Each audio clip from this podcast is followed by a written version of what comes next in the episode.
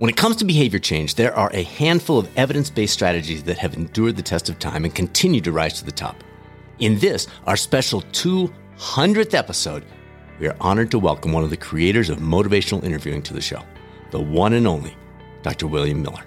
Not only will we be discussing this core element and how it's survived the test of time, why it survived the test of time, but you'll learn some things about the originator of MI that very few people know, and how that helped lead him to develop this world changing approach. Welcome to the Catalyst Health, Wellness, and Performance Coaching Podcast. I'm your host, Dr. Bradford Cooper of the Catalyst Coaching Institute, and we spent months brainstorming just who would be the perfect guest to join us for this special 200th episode. You know, after having the Prochaskas join us for number 100, the pressure was on. It was Susanna who suggested Dr. Miller. They'd met at a MINT conference, the Motivational Interviewing Network of Trainers conference, several years ago, and while he was basically a rock star at the conference, she still remembers the interaction with this kind, humble man. You'll get a sense of that humility from the man who has literally changed the world for the better during our conversation. Are you thinking about a career as a health and wellness coach? Or maybe you're an athletic coach, counselor, physical therapist, or other professional looking to further build that toolbox and enhance your career. We have now finalized the 2022 schedule of NBHWC approved certification trainings, and that also involves continuing education and the annual Rocky Mountain Coaching Retreat and Symposium. You can find all the details for any of those at catalystcoachinginstitute.com. And as always, if you ever have questions, you want to talk it through, reach out to us. Email is results at catalystcoachinginstitute.com anytime. We can set up some time to talk. Now, it's time to be a catalyst with one of the original catalysts, Dr. William Miller on the latest episode of the Catalyst Health, Wellness, and Performance Coaching Podcast. Dr. William Miller, what a privilege. Thank you for joining us here on the Catalyst Health, Wellness, Performance Coaching Podcast. Thank you for inviting me.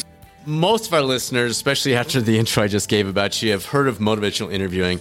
But how would you describe MI? How, how would you lay that out for us or for someone who hadn't heard of it before? Well, it's a way of having a conversation about change that's kind of the opposite of telling people what's wrong with them and what to do, and is more about inviting them to tell you about their own reasons for change, uh, their own motivations for change, and their own ideas about how to do it.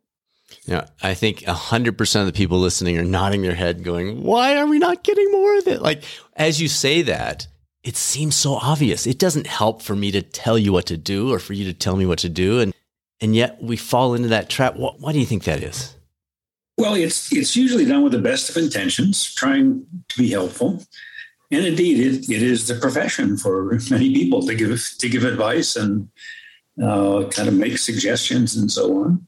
And sometimes that is what people want. I mean, with if they come asking for that, if they come asking for ideas, uh, well, by all means, you offer your expertise.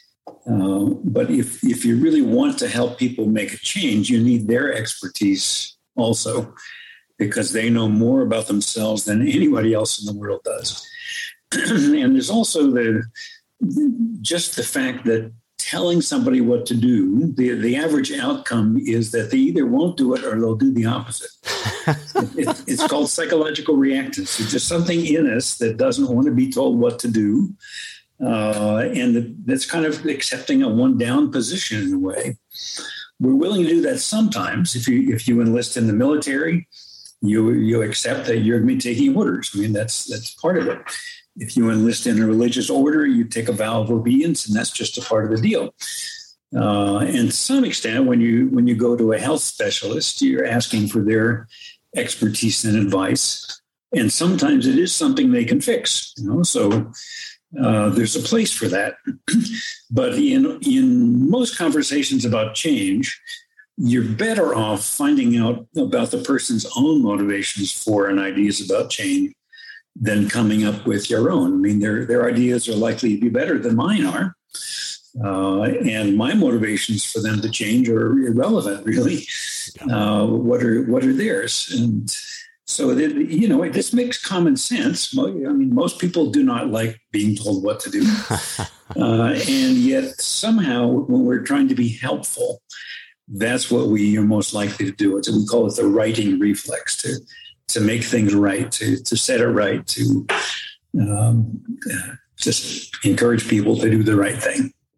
You've described the relational spirit of MI. And, and folks, when I say MI, motivational interviewing, so I'm going to slip in and out of that every single time, but you describe the relational spirit as, quotes, a collaborative partnership style, one that respects people's autonomy to choose their own life course and one that takes from their own wisdom rather than trying to install something in them, all within an atmosphere of compassion. what, what, do you mean? First of all, the spirit of MI, what, what, what is that referencing? What is that talking about?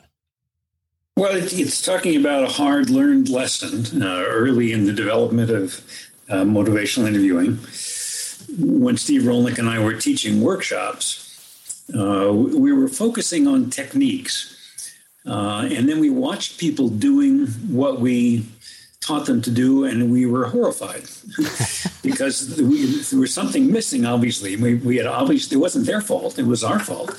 We had obviously left something very important out.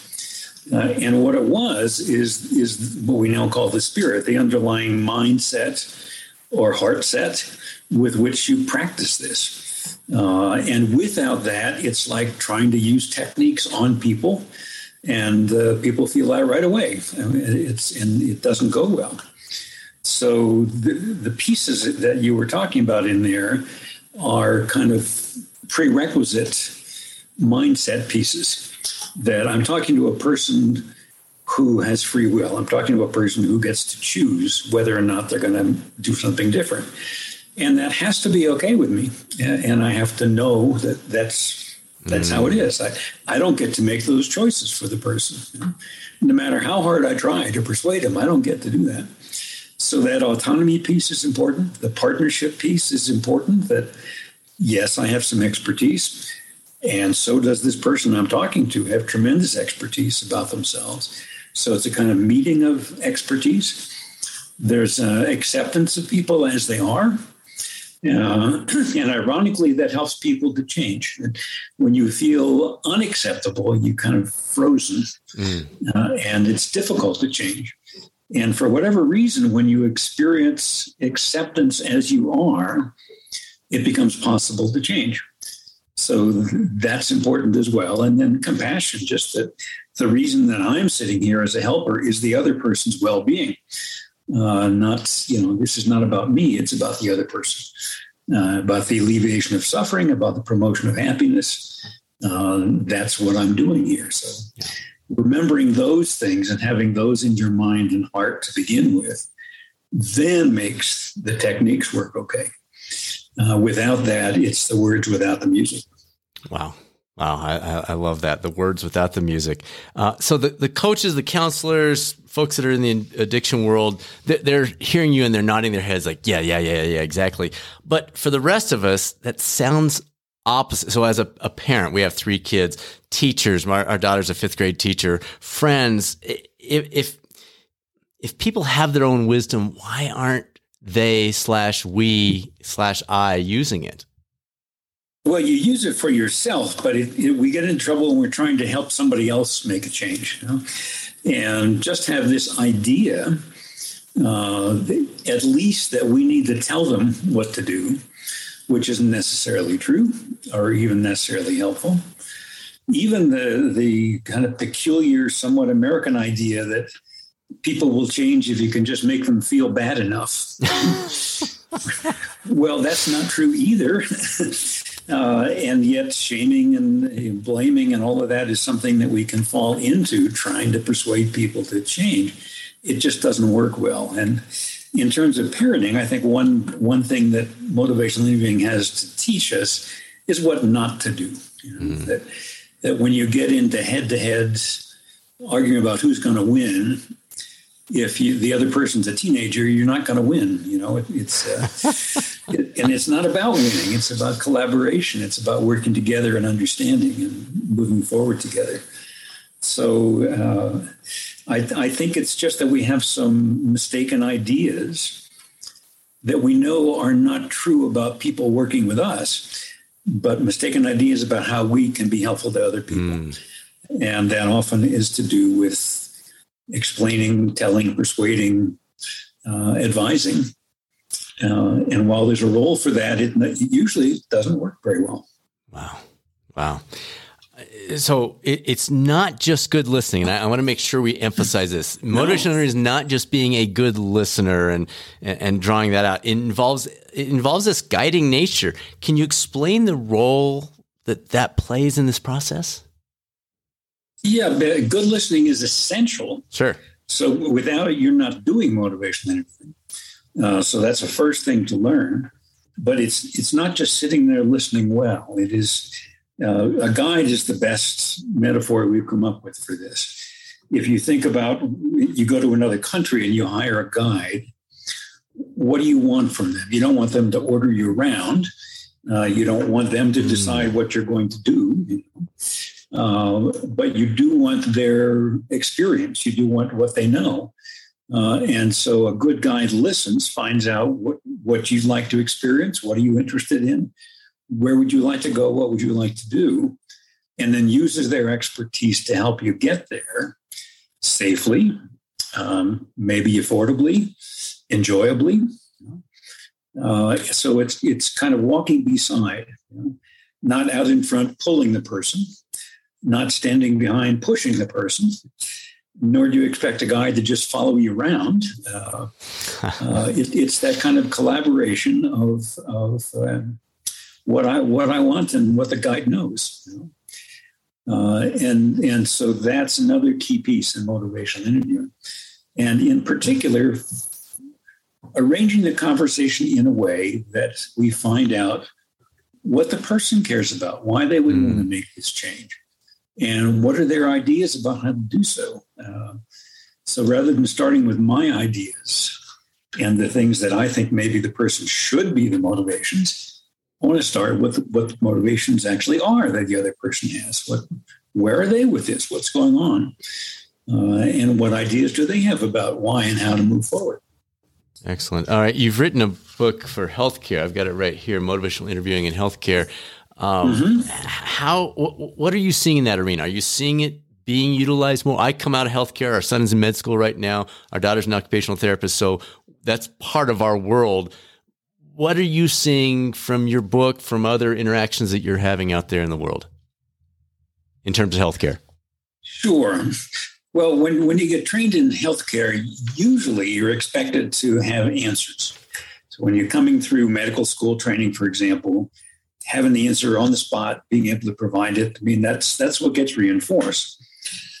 And sometimes that's useful. If, if you're working in the emergency room, knowing what to do and doing it quickly is, is important. When you're working with people over time, like in primary care, and what you're talking about is changing the person's behavior or lifestyle, you need a different approach. So I, I suggest a decision tree when I'm working with healthcare professionals. If you can fix it, and if the person wants you to fix it, do it. You know, if it's a broken bone, you know how to set the bone. That's what they're asking you to do. Fine. It looks like it's an infection. You know how to diagnose infections, figure out what it is, probably is, um, prescribe an, an uh, antibiotic. Fine, do it.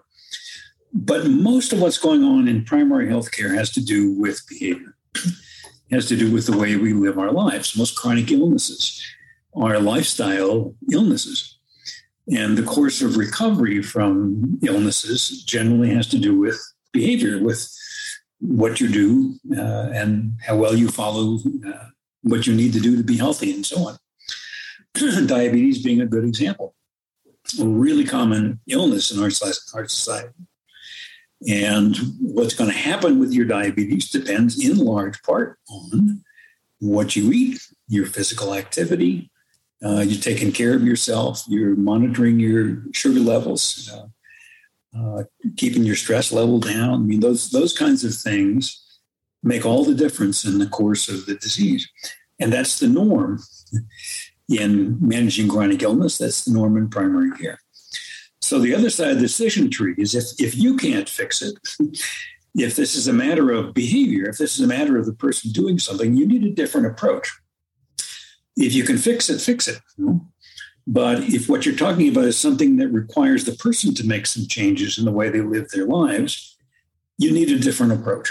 And that's what motivational interviewing is. Uh, and the usual approach of prescribing what to do just isn't terribly effective. Um, maybe two, three percent of the time, people will do what you tell them to do, but most of the time, no. And you need an approach that's more likely to engage them and get them to uh, to do it. Now, this is not just limited to healthcare, by the way. It turns out ambivalence is a very common phenomenon in in human nature. It's pretty much everywhere. It's our it's our daily experience. and if you try to persuade a person who's ambivalent or you argue for one side of their ambivalence, they naturally argue for the other side. That's just human nature. Sure. So, so if if you're a physician and or a nurse or a social worker or you know whatever, physical therapist, whatever, talking to someone who needs to make a particular change in order to be healthy, and you argue for that change, you can expect that their response, their normal response, will be why they don't want to do that, or why it won't work, or what they kind of argue back. You're just acting out the person's ambivalence, but doing it backwards. Because as you cause them to say why they don't want to do it, why it's too hard, why it's too, it's too difficult, uh, they are literally hearing themselves arguing against change. And who are they going to believe? Right. They're going to believe me, or they're going to believe what they hear themselves, themselves say. Yeah. Yeah. So we're more we're more persuaded by what we ourselves say. Uh, in fact, in some ways, we don't know what we believe until we hear ourselves say it. Uh, so you're either talking yourself into or you're talking yourself out of uh, doing something, and and literally that's the process. And which of those is happening depends very much on the helper the way in which the helper approaches the conversation influences the extent to which people are talking themselves into making a change, which we call change talk, or arguing against it, which we call sustain talk. And that balance actually predicts whether it's going to happen or not. And that balance is very related to what the helper is doing. So, as you're saying this, people are maybe hearing this for the first time and saying, oh my gosh, like that makes so much sense. What would be a starting point? So if we've got a physician, a PT, a, a counselor, somebody who is like, well, I've heard of MI, but I've never really looked into it, but this makes so much sense. What would be a starting point for them? Yeah. Well, I get sometimes I get invited to teach um, MI over pizza at lunch, you know. and, and what I do is try to send people away with something they can try that afternoon. Now, it's not going to be motivational interviewing per se, but sure. it's something like it. And say, just just try this and see if you get a different kind of response than you normally do. Now there are all kinds of things like this. Uh, you can you can simply ask why would it be important for you to do this, rather than telling the person why it's important to do it. You can ask what ideas do you have about how you could actually do this given what you know about yourself, how might you go about it to succeed instead of starting by telling them what to do? We have, we have scales that we use zero to 10 scale. How important is it for you to do this? Zero is not at all important. 10 is this is the most important thing in my life right now. What number would you give yourself? And, and why that number? Why not why not zero? Why not a lower number? Why did you choose a four?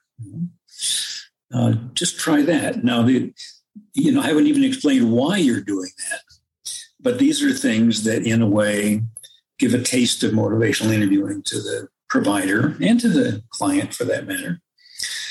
Uh, and usually, people respond quite differently than they would to telling them what they need to do.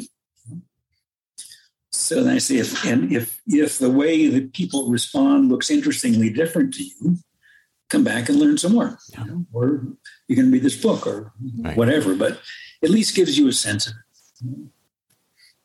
Perfect, perfect. And I was showing you the books we've got before I came in to the interview, folks. So this is the the classic MI. You've got a new one you showed me. Let's throw that up on the screen. We'll have a link to that oh. in the oh. description, but throw that up so people can see that. Is that just out now? It's just out this week. Wow. Wow. It's called on, on Second Thought How Ambivalence Shapes Your Life. Now, this this is for everybody. This is this is not written for health professionals, although they're welcome to read it. But I just got so interested in the phenomenon of ambivalence, uh, and it turns out we know an awful lot about it. So I read all kinds of research on the topic. Absolutely fascinating, and I I came away with with the perspective that ambivalence is a virtue. Hmm. That being able to look at both sides of things and weigh them and really think about it and, and make a conscious choice I mean, that's that's human nature. Yeah. I, I would rather have an ambivalent leader in that sense than someone who has pre-decided what they're going to do and just goes ahead and does it. Right. I'd rather have a leader who wants to consider the possibilities and talk it. it over with right. people and then make a decision about how to move forward. So, in a way, that's it's fundamental human nature. Uh, at, at, the micro level, you probably make hundreds of these decisions every day. You know?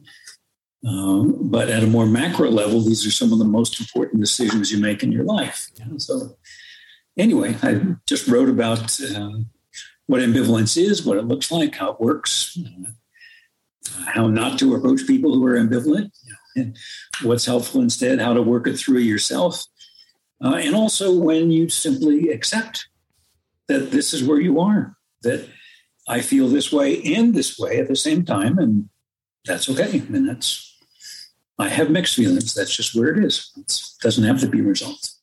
So that's my bonus for this interview. I didn't even know you had that book out. It is on my list. I will pop that into the the order here soon.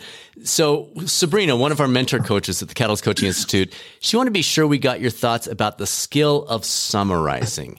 She works with a lot of mm-hmm. coaches. She's she's found that sometimes the summarizing piece basically is too much talking on the part of the coach. Do, do you have a suggested limit or, or recommendation? Maybe it should be one summary every 20 minutes or keep your summaries to less than 30 seconds. Is there any general guidance for counselors, coaches, other folks that are using this skill in terms of that summarizing piece?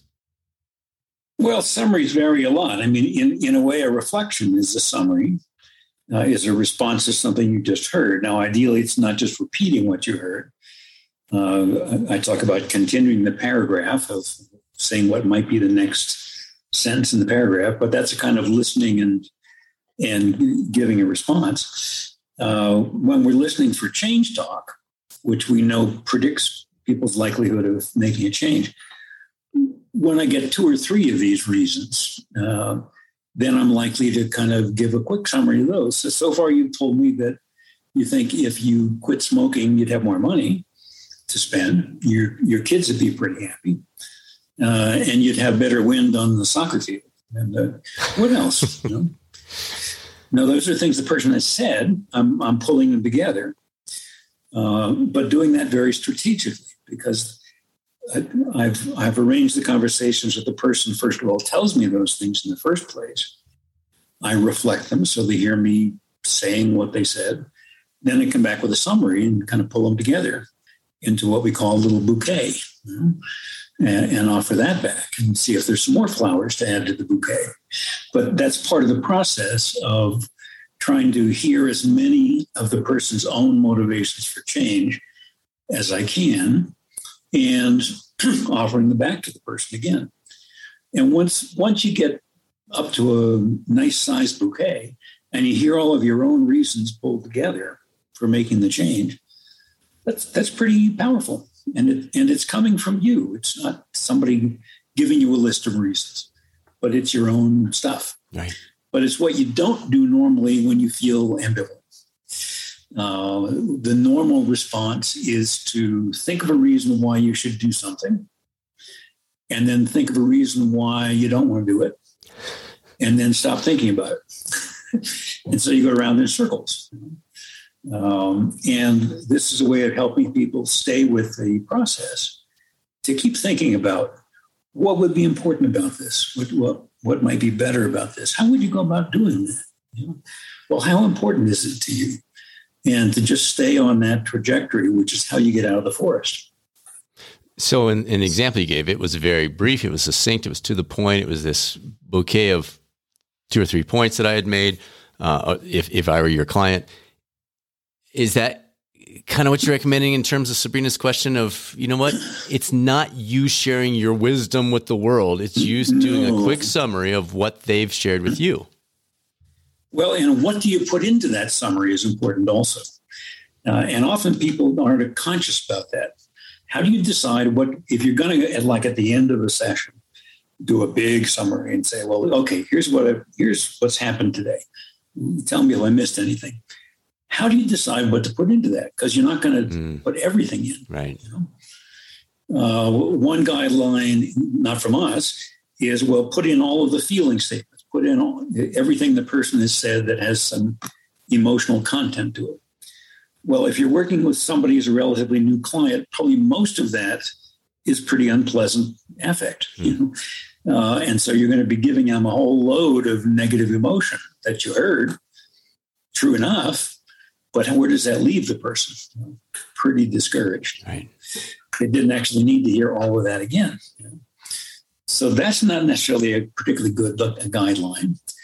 Uh, do you want to give a summary that is all of the person's pros and cons, all of their reasons for and all the reasons against change? That's what's called a decisional balance. The expected outcome of this of doing a decisional balance summary is ambivalence.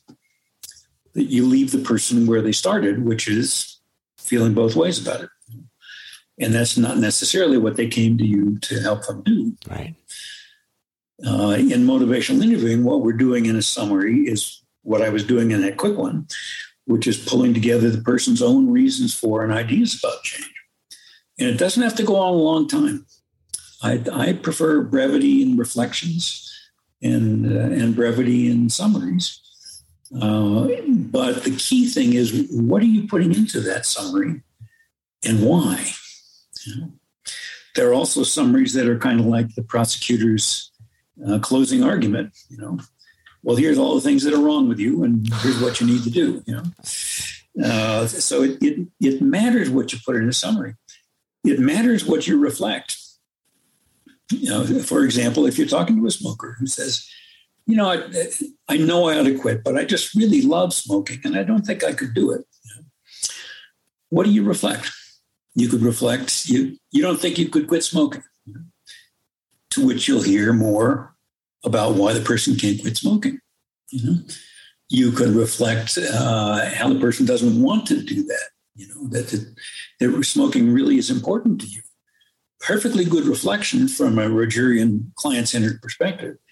But if you reflect to the person you really enjoy smoking, you'll hear more about why the person enjoys smoking, which is sustained talk. It's just talking yourself into continuing. The thing that you would reflect out of that statement I just gave you is, yeah, and yet there's something in you that knows that really you ought to quit. What's that about? You know, that's where you shine the light. When you're reflecting something, you're shining a light on a particular part of what the person said. And that's what you'll hear more about. So it matters what questions you ask, it matters what you reflect. It matters what you affirm, mm. uh, what you reinforce. It matters what you put into summaries. And when I was being trained in person centered therapy, I, I, was taught to do those things, but never was I told much about what to reflect or what to ask or what to summarize uh, or what to affirm, just to do those things. And it turns out it matters. It really matters what you what you ask, reflect, affirm, and put into summaries. And it helps a person move and keep moving in the direction of change. All right, I want to take a, a little bit of a left turn here. I, I preparing for this interview, uh, you spoke about living in the doorway between religion and psychology. Can you walk us through what you meant by that and, and how that came to be? That was an oh. interesting statement.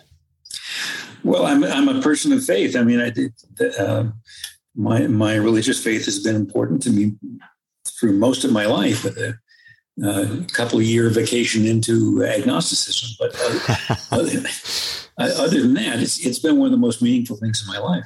When I was in graduate school, what I was told by the director of training was, well, if you have to believe stuff like that, keep it to yourself. And you would certainly never ask clients about their religious beliefs. Well, I, I obeyed. I wanted to get through graduate school. Sure. But but why? I mean, given that spirituality is such an important part of life for a lot of people, not, not just me, you know, but but for many people we'll be working with, why is that taboo? You know, why why would I not have a conversation about that? Uh, and and so it, it kind of that role emerged for me of standing in the door between religion psychology and passing things back and forth. So I wrote a book for pastors on practical psychology that mm. they could use. Uh, and I wrote books for psychotherapists on spirituality and how mm. to explore hmm. that and what that means, you know, uh, and for lay people on on uh, positive belief and so forth. So it's just a fun place to be. Yeah. It was not a problem for William James at the turn of the 19th century. His most famous book is Varieties of Religious Experience. Wonderful, interesting book, by the way.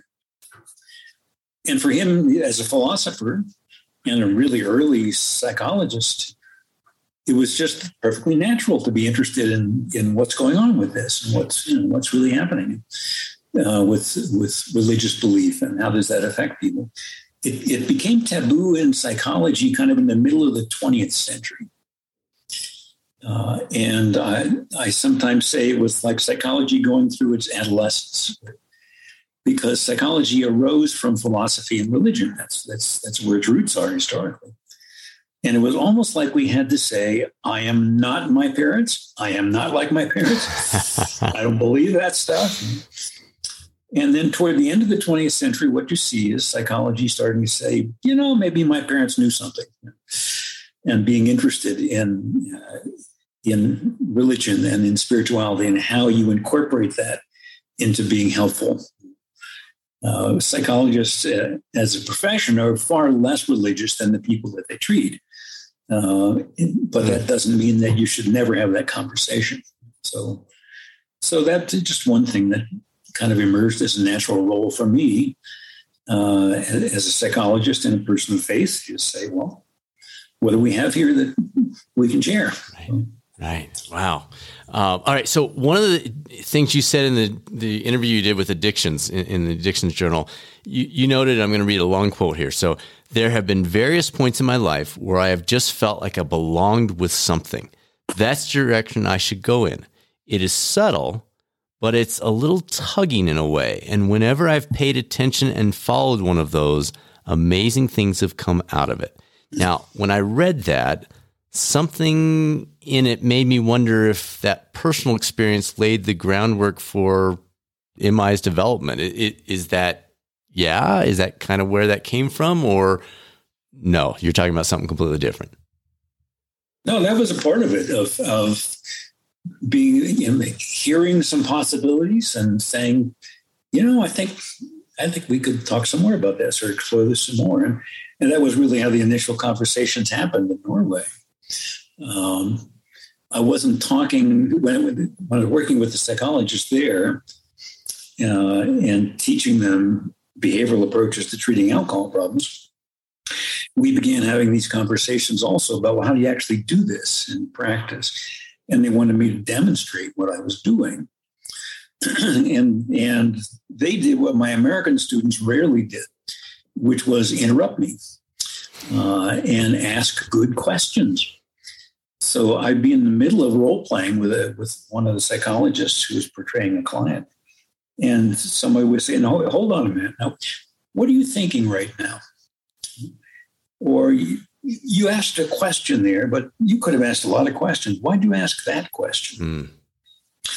You reflected something, but the client said a lot of things. Why did you reflect that instead of something else? And I didn't know the answer to it. Huh. Uh, I was doing something that I wasn't conscious of. And together we began to unpack it. Uh, and one of the essential pieces of it was arranging the conversation in a way that it's the client who makes the argument for change rather than me.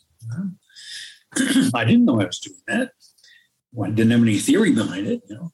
But together we began to look at that and and put together what was the very beginning of motivational interviewing, just some basic guidelines that led to the first article that I wrote in 1983.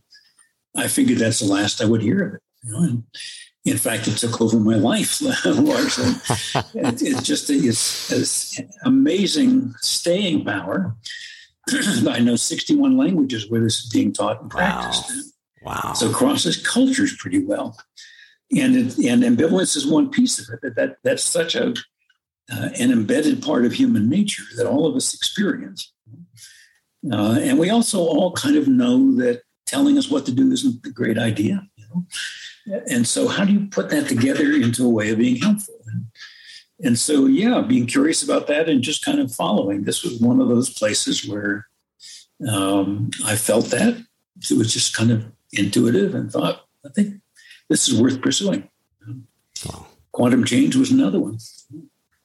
Uh, let's not ignore that one. Uh, talk us through quantum change. That it's super fascinating. What uh, can you give us a short version of what you developed there? well, I just got interested in sudden, dramatic yeah. changes that are permanent.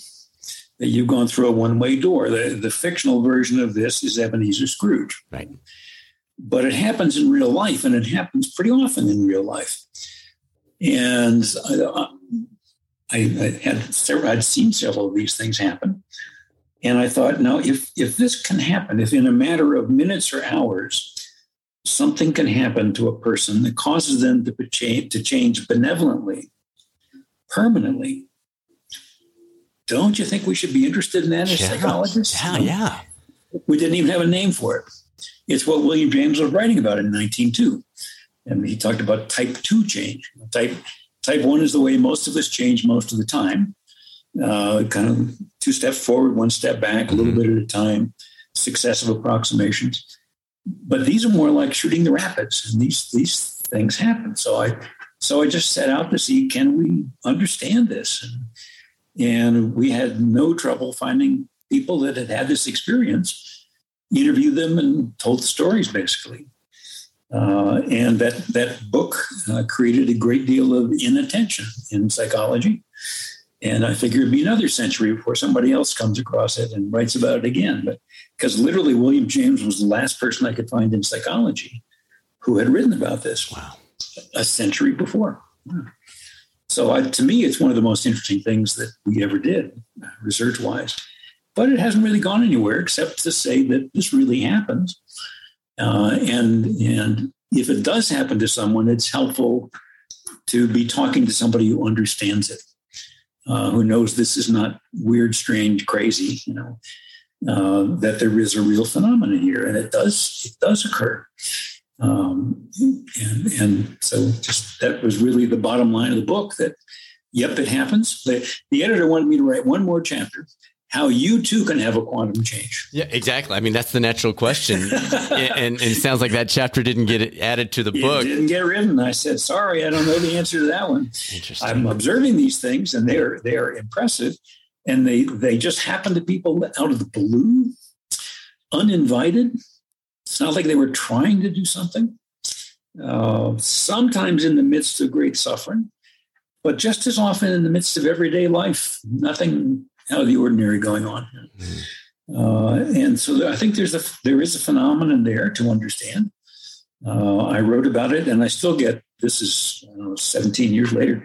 I, I still get uh, probably a letter a month via email now from somebody that found the book and said, "This is what happened to me. Yeah, I didn't yeah, know yeah. this happened to other people." Yeah, yeah, and, and so so there were not patterns that showed up of because I remember reading about this and how you invited people and you had the Scrooge picture or or film yeah, yeah. film mm-hmm. clip or whatever and and people were like, "Oh my gosh, yes, that totally happened to me." But in talking to those folks, there were patterns, but there was no spark. There was no catalyst for creating that that you discovered in that in that research.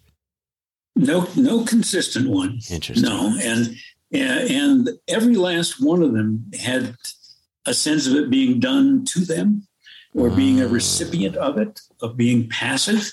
Huh. So nobody took credit for it. Interesting. No, nobody said, I did this, you know, quite the opposite. You know, I didn't do this. When this was happening to me, I knew I wasn't doing this. You know? I knew something out of the ordinary was happening, huh. um, but it wasn't me doing it. Now there, there are all kinds of explanations of that, but but uh, that was the normal subjective experience of it. That, that they were having an experience that was not of their own origin, and it changed them profoundly, benevolently, and forever. Uh, it, it was so different from addiction treatment, which is where I've done most of my life work where you're hanging on for dear life to not go back to your previous pattern. These folks went through a one way door and they knew it. They, they, they knew they were not going back. Wow. Uh, couldn't right. uh, even. You know? right. So that just interested me. So that, that piece of my work sits out there still in book form, uh, not having done much else, but one of my favorite children, anyhow. So we talked before we hit the record button of, hey, would would it be fun to do a little sampling? You talked about the role playing you did in Norway, the the demonstration stuff. If, if it's okay with you, let's give this a shot. One of the things I've been wanting to do more effectively, more consistently is journaling. And and I know it's valuable. I encourage other people to do it. I've done it on and off for probably 40 of my 55 years, but I'm not consistent. And I I think it'd be good? Like if you asked me that one to 10 question, I'd be like, yeah, I, I really want to do it. But then I don't. I, I probably journal a day a week. And I think four or five days a week would be mm-hmm. incredibly valuable. But can we run with that just for a few minutes, give people a sense of how MI works in a real situation? Well, sure. Yeah. I mean, so a day a week doesn't do it for you. That's not, from some perspective, at least from some part of you, that's not enough. Yeah, it, it it's okay. It, it just feels like if there's value from one, doggone it, why am I not doing this more often? Hmm. But there is a part of you that's that's okay with once a week too. It says, yeah, that's um, that's where I am. That's all right. Hmm. Uh, well, maybe. Like I, I probably wouldn't bring this up if I felt totally okay with that. Yeah. But I it falls down the priority list. I, I, have other things I need to get to. I've got other priorities that for that morning, that day, I elevate above journaling. Yeah, yeah, and naturally. Well, what I mean, tell me then why why would it be important to do this more than you are doing it now to kind of increase the how often you're journaling? Couple things. One is I tend not to sit very well, and I think the journaling forces me to sit in one place, to mm-hmm. think things through, to contemplate a little bit. Whereas when I'm doing, doing, doing, uh, that contemplation is not taking place. The learning is not taking place. You talked about the value of voicing something. When I write something down, it it clarifies it in my head, so it's not as jumbled as it was. So those would be some of the reasons that I see a value in doing it more often you get clearer about things when I you're do. journaling, mm-hmm. and you like that. I do. And there's something about sitting peacefully and not being in your usual do it, do it, do it, do it rhythm that is also good. Right. That that somehow is valuable to you. But how so? I think it it probably is just a, a, pause button of some sort. And again, as I'm saying that, I'm hmm. hearing myself having said two minutes ago, I don't because I don't pause. So it, it's almost like the solution is affected by the cause, which I guess is probably true of a lot of issues in our lives. Yeah. Yeah.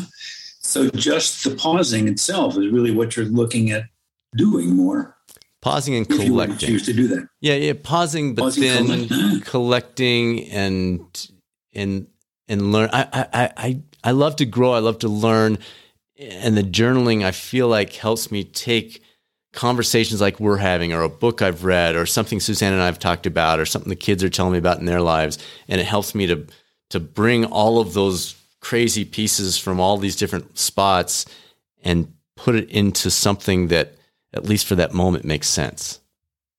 Something peaceful about that, it sounds like. It's kind of centering or mm. settling in a way. Yeah, yeah, settling and collecting. It, it, it formats it. It's almost like it takes all these various dots on a map and, and gives them purpose, connects those dots. You get a lot of bang for the buck in a way, huh? It feels like it. Uh huh.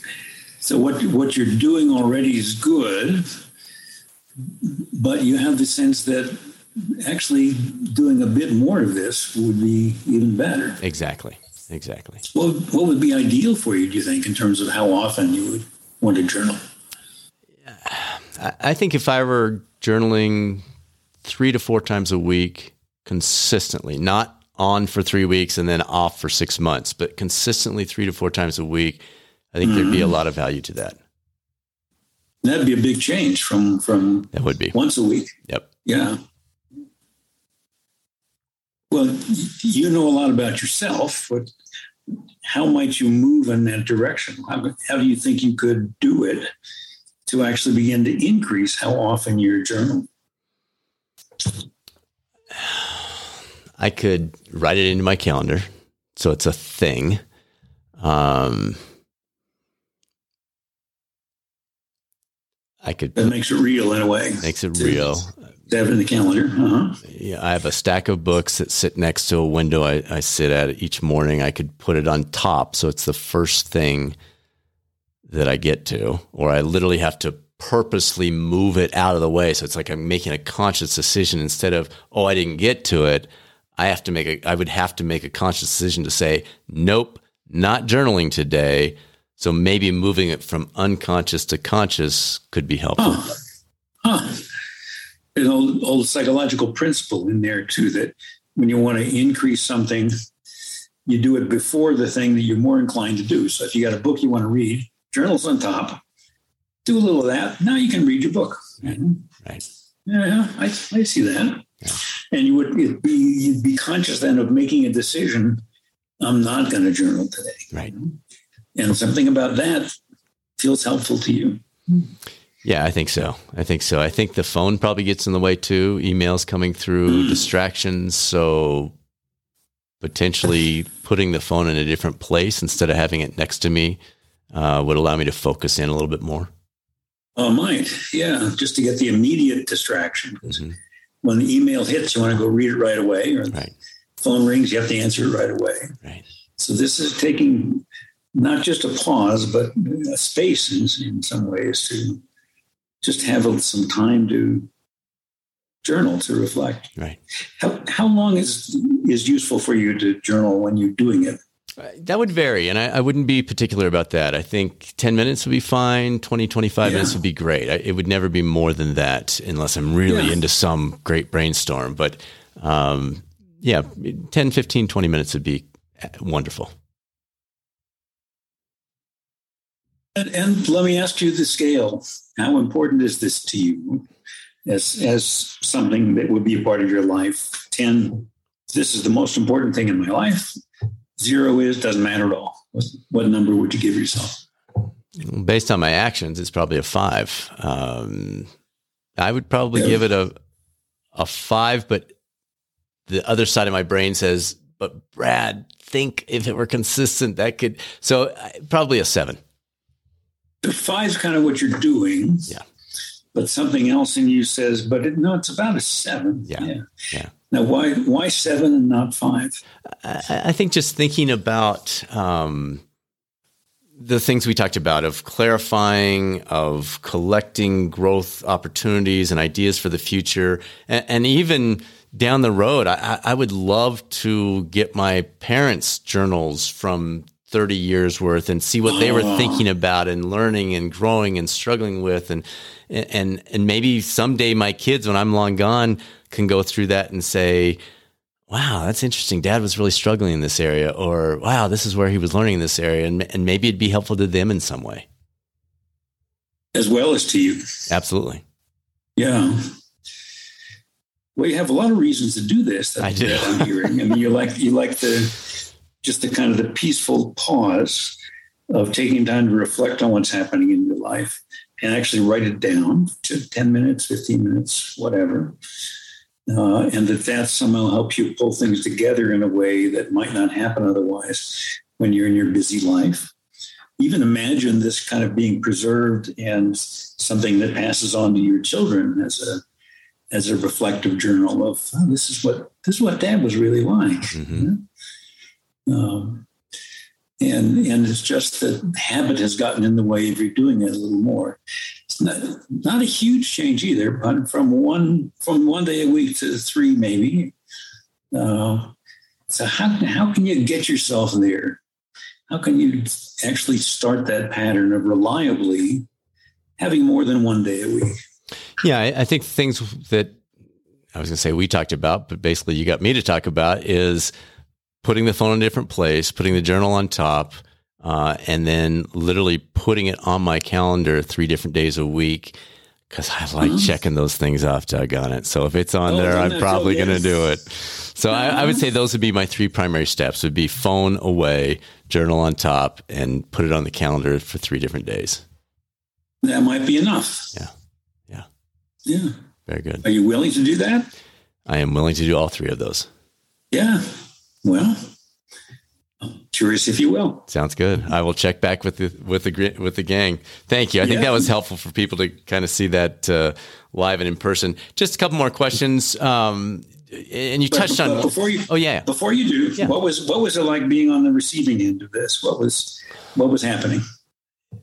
you know, I live in the coaching world, so I'm married to this genius counselor slash coach who does this stuff with me all the time. I call it her Jedi mind powers. And so I have a fortunate advantage of being able to think these through with her, basically using MI through that process. So it was not unfamiliar. It wasn't, oh no, this feels weird, but it was very helpful. Yeah. Uh huh. Uh-huh just to hear yourself saying why it matters. Yeah. And, and be very specific. Yeah. Yeah. Very good. Yes. Okay. All right.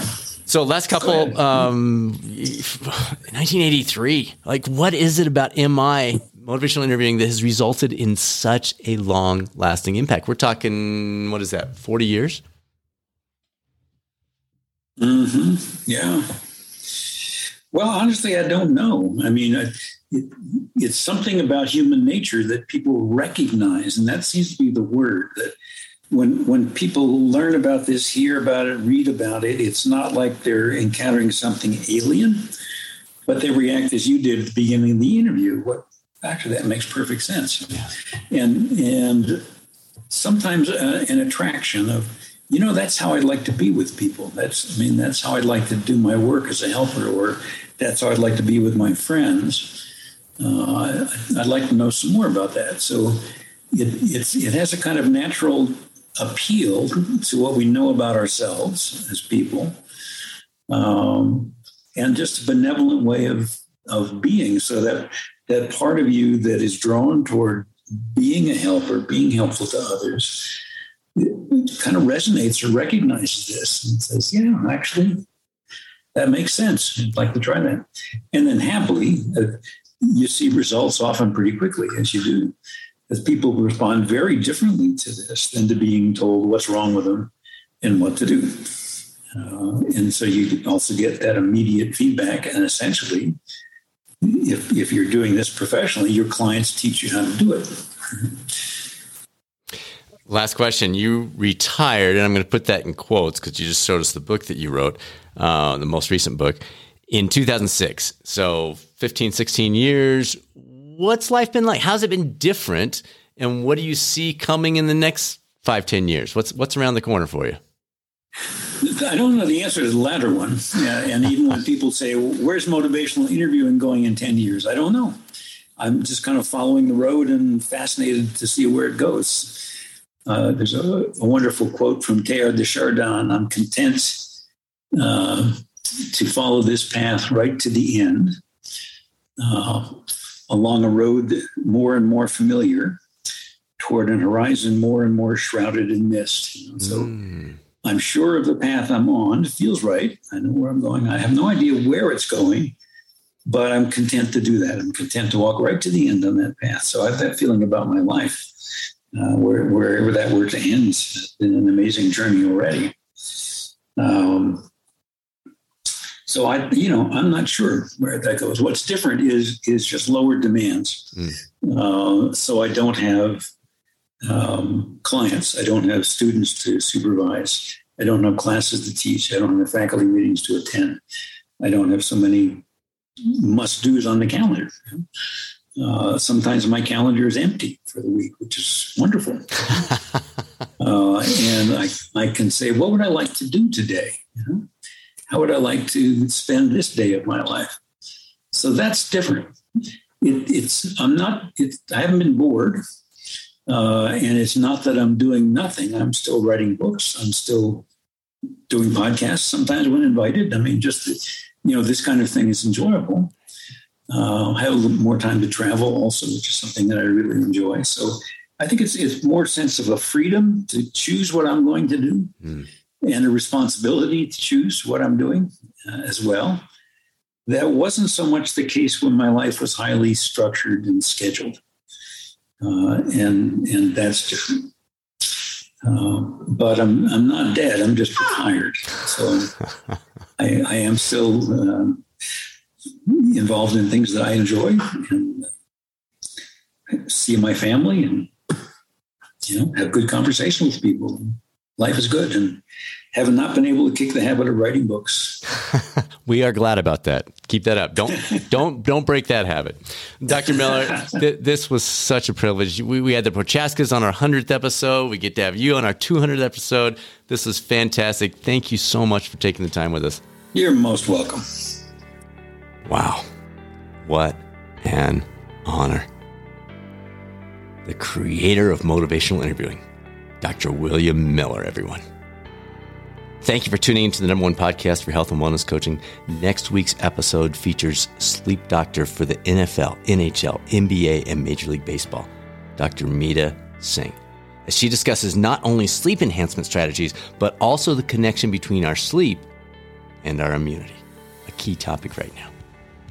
As always, feel free to reach out to us with any questions about your current or future coaching career, results at catalystcoachinginstitute.com, or you can tap into additional health wellness, and performance resources on the website, catalystcoachinginstitute.com. Now it's time to be that catalyst. This is Dr. Bradford Cooper of the Catalyst Coaching Institute. I will speak with you soon on another episode of the Catalyst Health, Wellness, and Performance Coaching Podcast, or maybe over at youtube.com slash coaching channel.